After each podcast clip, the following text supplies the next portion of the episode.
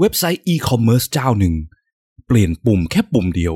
สามารถเพิ่มยอดขายได้ถึง 300 ล้าน US ดอลลาร์หรือ 10,000 ล้านบาท มันเป็นไปได้ไง หลายครั้งคนมักจะสงสัยว่าสิ่งที่เรียกว่า UX เนี่ยมันส่งผลต่อธุรกิจยังไงได้บ้าง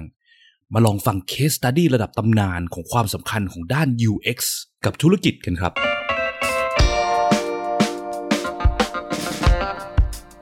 ยินดีต้อนรับเข้าสู่ผักสดพอดแคสต์ รายการที่จะพูดถึงการพัฒนา product ให้ดีที่สุดสำหรับลูกค้าของคุณ เพื่อธุรกิจที่ยั่งยืนกว่าด้วยกระบวนการ user experience design และ research กับผมพิษพิจารณาลัตนาที่คุณ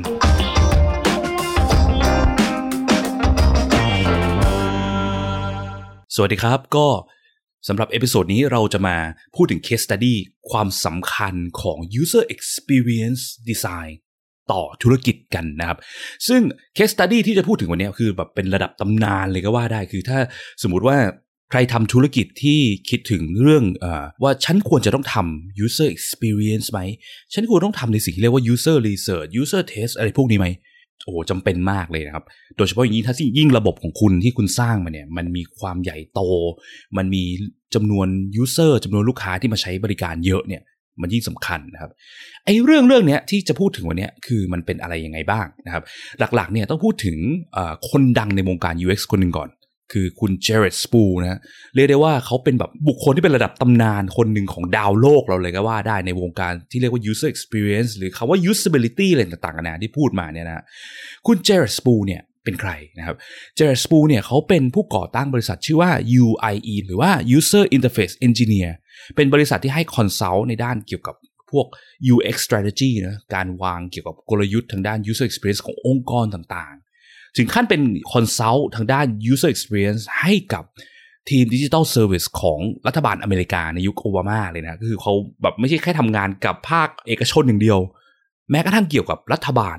ด้าน user experience นี่ก็จำเป็นมากเหมือนกัน คือเขาบอกว่าไอ้คำว่า usability ที่ที่ผมพูดไปหลากหลายครั้งนะที่แปลว่าการใช้งานได้เนี่ย คือคุณ Jared Spool เขาเริ่มทำงานในด้านเนี้ยตั้งแต่ตอนที่คำว่า usability เนี่ยมันยังไม่ใช้กับวงการซอฟต์แวร์วงการดิจิทัลด้วยซ้ำคือตั้งแต่สมัยก่อนยุคสมัยที่แบบเป็นยุคโรงงานนะครับว่า usability เนี่ยมันจะใช้กับด้านพวกโรงงาน พวกการออกแบบเครื่องจักรเนี้ยเพื่อให้คนงานในโรงงานมาใช้งานโดยที่มีความปลอดภัยอะไรเงี้ยนะครับ ทีเนี้ยไอปุ่ม 300 ล้านเนี่ยคืออะไรนะครับ คือเรื่องมันมีอยู่ว่า มีเว็บไซต์ e-commerce เจ้าหนึ่ง ซึ่งเป็นบอกว่าเจ้าหลักของอเมริกาเลยก็ว่าได้ เขาไม่เปิดเผยชื่อนะว่าว่าเป็นเจ้าไหน แต่คนก็เดากันเองว่าอาจจะเป็น amazon.com นะครับ ทีเนี้ยคือปัญหาที่มันมีเนี่ยคืออะไรคือ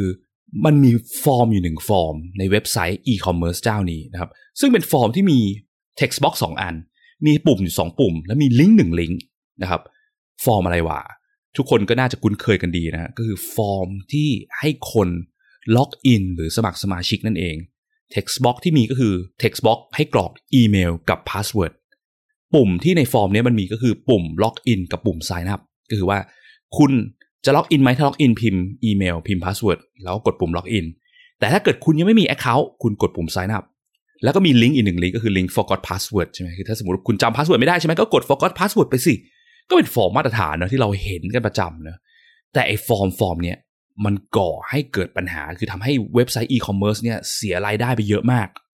มันเสียยังไงล่ะ ก็ดูเหมือนเป็นฟอร์มธรรมดาไม่น่าจะมีปัญหาอะไรใช่ไหมครับ ปัญหาจริง ๆของมันเนี่ยไม่ใช่อยู่ที่ฟอร์มฟอร์มนี้ แต่มันอยู่ที่ตำแหน่งที่ฟอร์มฟอร์มนี้ไปตั้งอยู่ ฟอร์มฟอร์มเนี้ยมันไปตั้งอยู่ระหว่าง flow การเช็คเอาท์คือเวลาที่คนเราซื้อของในเว็บไซต์อีคอมเมิร์ซใช่ไหมฮะเราก็จะแอด product to cart ก่อนใช่ไหมเอาของทุกอย่างไปใส่ไว้ใน cart แล้วพอโอเค จะซื้อของแล้วเราก็กดปุ่มเช็คเอาท์พอกดปุ่มเช็คเอาท์ปุ๊บแทนที่มันจะให้เราเข้าไปยัง flow การเช็คเอาท์มันกลับมีฟอร์มนี้ขึ้นมาก่อน บอกว่า กรุณาล็อกอิน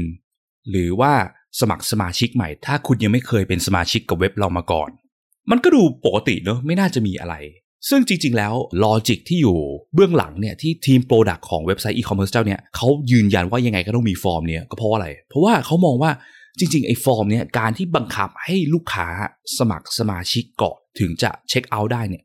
มันมีประโยชน์กับทุกคนเลยนะ เพราะว่าอะไรเพราะว่าลูกค้าเก่าเนี่ย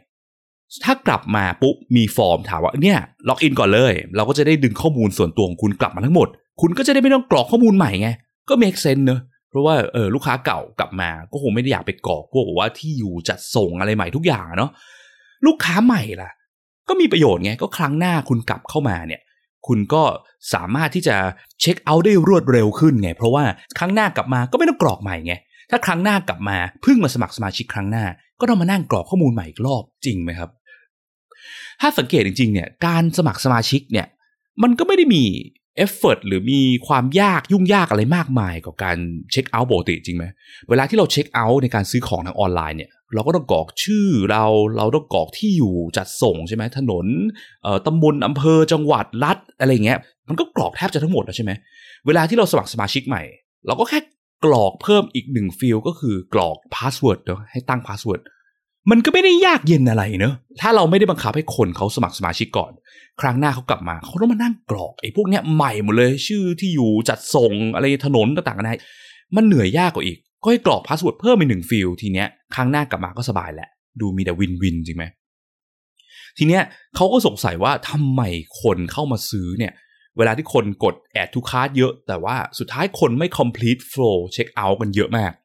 เขาก็พยายามหาวิธีแก้ไขปัญหา ว่าเอ้ยปัญหามันเกิดจากอะไรวะ หรือว่าเว็บเรามันดู secure ไม่พอหรือเปล่า แบบว่า password ดูไม่ปลอดภัยคนก็เลยไม่กล้าสมัคร เราลองทำให้ password ruleันดูยากขึ้นดีไหมคนจะได้รู้สึกปลอดภัยขึ้น เช่นแบบทำให้ password ต้องยาว 12 ตัวอักษรแทนอะไรเงี้ยเป็นตัวเล็กตัวใหญ่มีเครื่องหมายต่างสัญลักษณ์ประกอบ แต่ว่าจริง ๆ แล้วสิ่งสำคัญ ในตอนนี้คือว่าเขาไม่รู้ว่าทำไมคนถึง ไม่ complete การเช็คเอาท์การซื้อของ เขาก็ไปเดาการแก้ปัญหาต่างๆนานาไปเรื่อยๆนะแต่ว่าแก้ไงมันก็ไม่ช่วยนะครับจนกระทั่งจนปัญญาแล้วก็เลยตัดสินใจให้คนภายนอกมาช่วยดีกว่า แล้วก็ไปได้คุยกับคุณเจอร์สปูซึ่งเป็น UX consultant นะฮะสิ่งที่คุณเจอร์สปูทำก็คือทำสิ่งที่เรียกว่า usability testing นะครับ usability testing คืออะไร usability testing ก็คือการที่บอกว่า เฮ้ย เราจะไปรู้ได้ไงปัญหา ของคนใช้งานเนี่ยมันอยู่ตรงไหน ถ้าเราไม่ไปดูคนใช้งานใช้งานมันจริงๆนะครับ การทำ usability testing ก็คือเอาผู้ใช้เนี่ยเข้ามานั่งแล้วก็ลองใช้งานระบบต่อหน้าเราเลย แล้วเราไม่ใช่ว่านั่งถามคำถามตลอดเวลาที่เขาใช้งานนะครับ เราปล่อยให้เขาใช้งานไปเลย โดยเราให้โจทย์เขาว่าคุณต้องการใช้เว็บไซต์เนี่ยซื้อของต่างๆนานาที่คุณต้องการ แล้วก็ทำตั้งแต่ต้นยันจบเลยหาของซื้อของ แล้วเรานั่งดูอย่างเดียว แล้วสังเกตว่าปัญหามันอยู่ที่ไหน นะครับทำให้ environment ที่คนใช้งานเข้ามาลองใช้เนี่ยมันเหมือนกับเขานั่งใช้งานอยู่คนเดียวจริง ๆ นะครับ โดยมีเรานั่งสังเกตอยู่ข้างๆแต่ว่าไม่ต้องไปยุ่งเกี่ยว ไม่ต้องไปรบกวนเขาตอนที่เขาใช้นะครับอย่าไป interfere เขาแต่เมื่อเขาใช้งานเสร็จเรียบร้อยแล้วเนี่ย เราก็ถามคำถามเขาว่าอะไรยังไงมันเกิดปัญหายังไงบ้างนะครับ สิ่งที่เกิดก็คือว่าประโยคที่เหมือนแบบว่าตบหน้าเจ้าของเว็บไซต์เลยก็ว่าได้ คือคนส่วนมากที่เข้ามาทำ usability test เนี่ย พูดเป็นประโยคเดียวกันว่า I am not here to be in a relationship เฮ้ย ฉันเข้ามาในเว็บไซต์นี้ ฉันอยากจะซื้อของ ฉันไม่ได้อยากจะสร้างความสัมพันธ์กับเว็บไซต์ของคุณ แปลว่าอะไร แปลว่าการที่บังคับให้คนสมัครสมาชิกเว็บไซต์ก่อน มันเหมือนกับการที่เราอยากจะทำตัวเป็นแบบเฮ้ยมารู้จักกันเถอะ มามีความสัมพันธ์กันเถอะ ซึ่งคนไม่ได้แคร์ไง อย่างนึกถึงเราเงี้ยเวลาที่เราเข้าไปซื้อของในเว็บไซต์ใช่ไหมเราไม่ได้อยากจะแบบรู้จักสัมพันธ์กับเว็บไซต์นี้มาก เท่าเรายังไม่เคยเข้ามาก่อน สิ่งที่เราต้องการคือซื้อของให้มันเสร็จๆแล้วก็ออกจากเว็บเนี้ยพ้นๆไป แล้วปกติคนเราต้องการสมัครสมาชิก หรือต้องการมีความสัมพันธ์กับเว็บไซต์เมื่อไหร่เมื่อเรารู้สึกว่าเว็บไซต์นี้มันมีประโยชน์ แล้วเรามีโอกาสที่จะกลับมาในครั้งหน้าใช่ไหมซึ่งครั้งแรกที่เราเข้ามาในเว็บไซต์เนี่ยเรายังไม่รู้เลยว่า เราจะกลับมาซื้อของในเว็บไซต์นี้ครั้งจริง ๆ หรือเปล่า อย่าไปนึกถึง Amazon หรือว่าไปนึกถึงแบบเว็บไซต์หรือระบบอีคอมเมิร์ซที่เราใช้กันบ่อยๆ อย่าง Lazada Shopee นะ เพราะพวกนี้เรามักจะใช้กันบ่อยใช่ไหมโดยเฉพาะในช่วงโควิดอะไรเงี้ย แต่ลองมองสมมติว่ามีแอปเจ้าใหม่โผล่ขึ้นมาอย่างเงี้ย แล้วก็แบบบังเอิญว่าเป็นเจ้าเดียวที่มันมีของที่เราอยากจะซื้อ เรากดเข้าไปแล้วมันบังคับให้เราสมัครสมาชิก แล้วเราไม่รู้เลยว่าครั้งหน้าเราจะกลับมาซื้อของในแอปนี้ครั้งจริงเปล่า การที่เว็บไซต์บังคับให้เราสมัครสมาชิกก่อนเนี่ย มันเหมือนกับการบอกกลายๆนะว่าเฮ้ยเรามามีความสัมพันธ์มารู้จักกันเถอะ ขอข้อมูลของคุณให้เราแล้วเดี๋ยวเราจะได้ครั้งหน้าคุณกลับมาจะได้สบาย แต่ฉันยังไม่รู้เลยว่าครั้งหน้าฉันจะกลับมาหาเธอหรือเปล่าใช่ไหมครับมันน่าสนใจนี่คืออย่าง logic ที่ฝั่งเจ้าของ product เนอะทีมดีไซน์เนี่ยเขาพูดตอนแรกบอกว่าเฮ้ยการที่สมัครสมาชิกไปเนี่ยมันช่วยย่นเวลาในครั้งหน้าต่างๆนานา การสมัครสมาชิกเนี่ยมันง่ายจะตายมันไม่เห็นจะต้องกรอกอะไรเพิ่มมากมายเลยแค่เพิ่ม password field field เดียวใช่ปะแต่ว่าสิ่งที่อ่า user เห็นเนี่ยเขาไม่ได้มองในเรื่องที่ว่ากรอกอะไรเพิ่มมากเพิ่มน้อยไงเขามองว่าคำว่าสมัครสมาชิก มันคือการมองว่าเว็บไซต์เจ้าเนี้ยจะมีข้อมูลส่วนตัวของฉันเนี่ยเก็บไว้ในมือ แล้วลูกค้าก็ไป concern เพิ่มเติมคิดเป็นมากมายต่างๆนะว่า มันจะส่งสแปมมาให้เราเปล่าวะ มันจะส่งนู่นส่งนี่มารบกวนเราทำให้หน้าลำคาญเพิ่มเติมขึ้นไปหรือเปล่าวะ ทั้งที่จริง ๆ เวลาที่เราซื้อของโดยที่เราไม่สมัครสมาชิก เขาก็มีข้อมูลเราครบอยู่แล้วเนาะ ข้อมูลพวกอีเมล ข้อมูลที่อยู่ที่บ้านอะไรเงี้ย แต่ความรู้สึกที่มันเกิดมันไม่เหมือนกันนะครับ ซึ่งพอยต์แบบเนี้ยพอยต์ที่ว่าคนจะกลัวไม่อยากมีความสัมพันธ์กับเว็บไซต์ ก็เลยไม่ซื้อของต่อเนี่ย เชื่อว่าถ้าเอาพอยต์เรื่องเนี้ยไปเล่าให้ทีม Product ทีมที่ดีไซน์ ทีมที่ make decision ในเรื่องการที่มีฟอร์มเนี่ย ทีแรกฟังเนี่ยผมว่าเขาก็คงไม่เชื่อหรอกเนาะเขาคงมองว่าโหยพอยแบบเนี้ยเป็นเรื่องเหลวไหลทั้งเพ มันจะเป็นจริงได้ยังไงพอยที่เขาบอกว่าเรื่องความรวดเร็วในการกลับมาครั้งหน้าเนี่ย มันน่าจะสำคัญกว่าเยอะกับการที่คนแค่ไปคิดว่าไม่อยากมีความสัมพันธ์นะครับ ทีเนี้ยลองมาดูกันนะครับ ว่าแล้วมันส่งผลต่อธุรกิจยังไงบ้าง สิ่งที่มันส่งผลก็คือ หลังจากนั้นเนี่ยพอพบว่า คนส่วนมากไม่อยากจะสมัครสมาชิก ทีมดีไซน์เขาเลยตัดสินใจ เพิ่มปุ่มแค่ปุ่มเดียว ก็คือปุ่ม continue นะครับระหว่างของเดิมเนี่ยมีแค่ล็อกอินเลยหรือสมัครสมาชิก ตอนนี้มีทางเลือกใหม่ เพิ่มขึ้นมาก็คือว่าไปต่อได้ continue ได้ โดยที่ไม่ต้องสมัครสมาชิก ทุกวันนี้เราก็มักจะเห็นปุ่มนี้กันบ่อยๆนะปุ่มที่เรียกว่า check out as guest นะคือ check out ไปได้เลย ซื้อได้โดยที่ไม่ต้องสมัครสมาชิกไม่ต้องล็อกอิน นะครับแล้วก็เขาก็เพิ่ม text เขียนให้บรรยายให้ชัดเจนไปเลยว่า คุณไม่จำเป็นต้องสมัครสมาชิกหรือสร้าง account เพื่อซื้อสินค้า ก็สามารถซื้อได้นะ กด continue ได้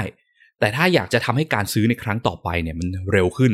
คุณก็สามารถสมัครสมาชิกกับเราไว้ได้นะครับ การแก้ง่ายๆ แค่ปุ่มปุ่มเนี้ยปุ่มเดียวเนี่ย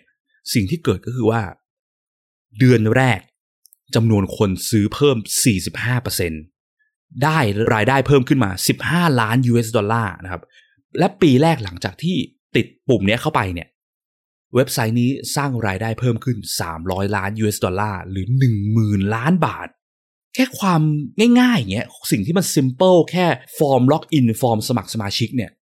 มันส่งผลต่อการทำให้คนไม่ซื้อของในเว็บเรานะครับ เยอะขนาดนั้น ซึ่งถ้าสังเกตดูจริง ๆ เนี่ย คือปริมาณคนที่เข้าในเว็บไซต์เนี่ยมันเหมือนเดิมเนาะ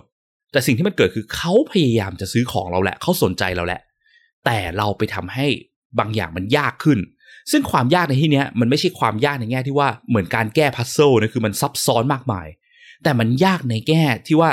เราไปทำให้เขารู้สึกว่ามันจะเกิดปัญหาในอนาคตนะครับ ซึ่งเป็นสิ่งที่เป็นหัวใจหลักสำคัญของด้าน user experience เลยคือ เราต้องโฟกัสไปยังผู้ใช้ให้มากขึ้น แก้ปัญหาของเขาให้มากขึ้น ทำความเข้าใจสิ่งที่เขาต้องการ แล้วแก้ปัญหานั้นนะเนาะสิ่งที่เขาต้องการในที่นี้คืออะไร คือเขาต้องการซื้อเร็วๆ เขาไม่ต้องการสร้างความสัมพันธ์กับเว็บไซต์ ถ้าเขายังไม่มั่นใจว่าเขาจะกลับมาที่เว็บไซต์นี้นะครับ สุดท้ายเนี่ยพอกลับมาดูจริงๆเนี่ยมันมี Data ใน Database เต็มไปหมดเลยที่มัน support point ตรงนี้เนาะคือ ตอนแรกเนี่ยทีมดีไซน์เขาก็ไม่รู้ว่าเขาควรจะต้องไปดู Data ต่างๆนานาเหล่านี้ แต่พอไปไล่ดู Data จริงๆเนี่ยมันมี Data อื่นที่มัน support point ในเรื่องฉันไม่อยากสร้างความสัมพันธ์กับเว็บคุณเนี่ยเช่นไอ้ link forgot password ใช่ไหมลืม password กดที่นี่เพื่อกู้ password เดิมของคุณ สิ่งที่เกิดคืออะไรไหมคือ ตอนแรกเขาไม่ได้ไปดู Data นี้เลยเนาะพอเขาไปดูเขาพบว่ามีคน request forgot password เข้ามาวันละ1 6 0 0 0 0 ครั้ง คือแปลว่าอะไรแปลว่าคนส่วนมากก็จำไม่ได้ว่า password ที่เขาสร้างเข้าไปในทีแรกเนี่ย password มันคืออะไร ถ้าเขาไม่ได้กลับมาใช้บ่อยๆอะเนาะคือไอ้ logic ที่เราคิดไว้ตอนแรกบอกว่าเอ้ยเนี่ยทำให้ลูกค้าเก่ากลับมาเนี่ยสามารถซื้อของได้เร็วขึ้น มันไม่ได้เร็วขึ้น เพราะคนจำ password ไม่ได้นะครับ แถมที่สำคัญคือไอ้แสนหกหมื่นครั้งต่อวันเนี่ยกลายเป็นว่า Request ไป 75%ของคนเหล่านี้ไม่ได้ซื้อต่อนะฮะ ไม่ได้ปิดการขาย คือ Request ไปแล้วมันมีความยากอะไรต่างๆนานาสุดท้ายเขาก็ไม่เอาดีกว่า เพราะว่าต้องกดเข้าอีเมลไปกดนู่นกดนี่อะไรเงี้ยมันลำคาญมันยุ่งยากไม่เอาละไปซื้อเว็บอื่นดีกว่านะครับและ 45%ของลูกค้าที่เข้ามาที่เป็นลูกค้าประจำของเว็บไซต์เนี่ยมีการสร้างมากกว่า1 login แล้วคนเราจะสร้างมากกว่าหนึ่ง login เพื่อซื้อของในอีคอมเมิร์ซทำไม มันไม่เหมือน Facebook นะที่เราสร้างเป็นโปรไฟล์ไว้คุยไว้สื่อสารกับคนอื่น เว็บไซต์อีคอมเมิร์ซมันไม่ได้มีความจำเป็นที่เราจะต้องมานั่งสร้างหลาย account เลยใช่ไหม เหตุผลเดียวก็คือว่า เพราะเขาจำไม่ได้ด้วยซ้ำว่าสมัครไปด้วยอีเมลไหน หลาย ๆ คนก็มีหลาย ๆ อีเมลใช่ไหมครับเว็บไซต์หนึ่งสมัครไปเมื่อ 3 ปีที่แล้วกลับมาทีบางทีจำไม่ได้เฮ้ยสมัครด้วย Hotmail หรือสมัครด้วย Gmail หรือสมัครด้วย Yahoo Mail วะสุดท้ายก็คือสร้างอีเมลใหม่ เขาพบว่าถึงขั้นลูกค้าบางคนเนี่ย สร้างไว้ 10 อีเมล หรือด้วยซ้ำสร้างไว้ 10 Account เพราะว่าจำไม่ได้ไงโอ้โหมันมันน่ากลัวมากเลยนะนะครับ คือมันมีความยากอะไรอย่างเงี้ย เยอะมาก นั่นคืออะไร นั่นคือว่า key take away ที่อยากจะฝากไว้คือว่า เวลาที่ทำดีไซน์ เวลาที่มันเกิดปัญหาในการดีไซน์ อย่าลืมทำ usability testing กับระบบของเรานะครับ อย่าลืมฟังคนใช้จริง ๆ ในการใช้งาน ไปดูการใช้งานจริง ๆ ของคนจริง ๆ อย่าแค่มอง stat แล้วตีความเดาเอาเองว่าปัญหาที่เกิดมันเกิดจากอะไร เหมือนที่ทีมดีไซน์ของเว็บไซต์นี่ทำในตอนแรกเนอะเดาว่า อ๋อที่คนเข้ามาในเว็บไซต์เยอะ แต่ว่าเวลากดซื้อแล้วไม่ complete flow ในการซื้อเนี่ย อาจจะเป็นเพราะว่ามัน secure ไม่พอหรือเปล่า ไปทำให้ password rule มันยากขึ้นดีไหม โอ้โห ถ้าลองจินตนาการดูทำ password rule ให้มันยากขึ้น สิ่งที่มันเกิดคืออะไร ผมว่า conversion rate มันยิ่งต่ำลงไปกว่าเดิมอีกใช่ไหมคนซื้อน่าจะยิ่งแบบโอ้โห สมัครสมาชิกกลับเข้ามาครั้งหน้ายิ่งลืม password มากกว่าเดิมด้วยซ้ำนะครับ มันอาจจะเกิดปัญหามากขึ้นได้ ใช้ Data เห็น Data เห็นตัวเลขสแตทจากในเว็บไซต์เพื่อเป็นไกด์ไลน์เฉยๆ ให้เรารู้ว่ามันมีปัญหาบางอย่างเกิดขึ้น แต่อย่าคาดเดาว่าปัญหาจริง ๆ ที่มันเกิดกับการใช้งานของคนข้างนอกเนี่ย มันคืออะไรมันเกิดจากอะไรด้วยตัวเราเอง เพราะเรามีโอกาสเดาผิดสูงมากนะครับ involve คนจริง ๆ เข้ามาทำ usability test observe การใช้งานของคนเหล่านี้จริง ๆ นะครับแล้วก็เวลาที่เราทำ usability test เนี่ย อันนี้ฝากไว้ stat เล็กๆ น้อยๆ เนาะ เวลาทำ usability test เอาคนเข้ามา test เนี่ย ต้อง test เยอะขนาดไหนนะครับ มันมี research ที่เขาทำมาพบว่า test แค่คน 5 คนก็สามารถเจอปัญหาได้ถึง 85%แล้ว เดี๋ยวไว้ว่างๆ มาแชร์รายละเอียดตรงนี้เพิ่มเติมนะครับ แต่ว่าที่มันน่ากลัวคือว่าเขาพบว่าบริษัทในอเมริกาเนี่ยมีแค่ 55%เท่านั้นที่ทำ usability testing นี่คือที่อเมริกาเนาะที่เมืองไทยผมไม่แน่ใจว่าเท่าไหร่ น่าจะต่ำกว่านี้พอสมควรนะครับ ก็สุดท้ายนี้ลอง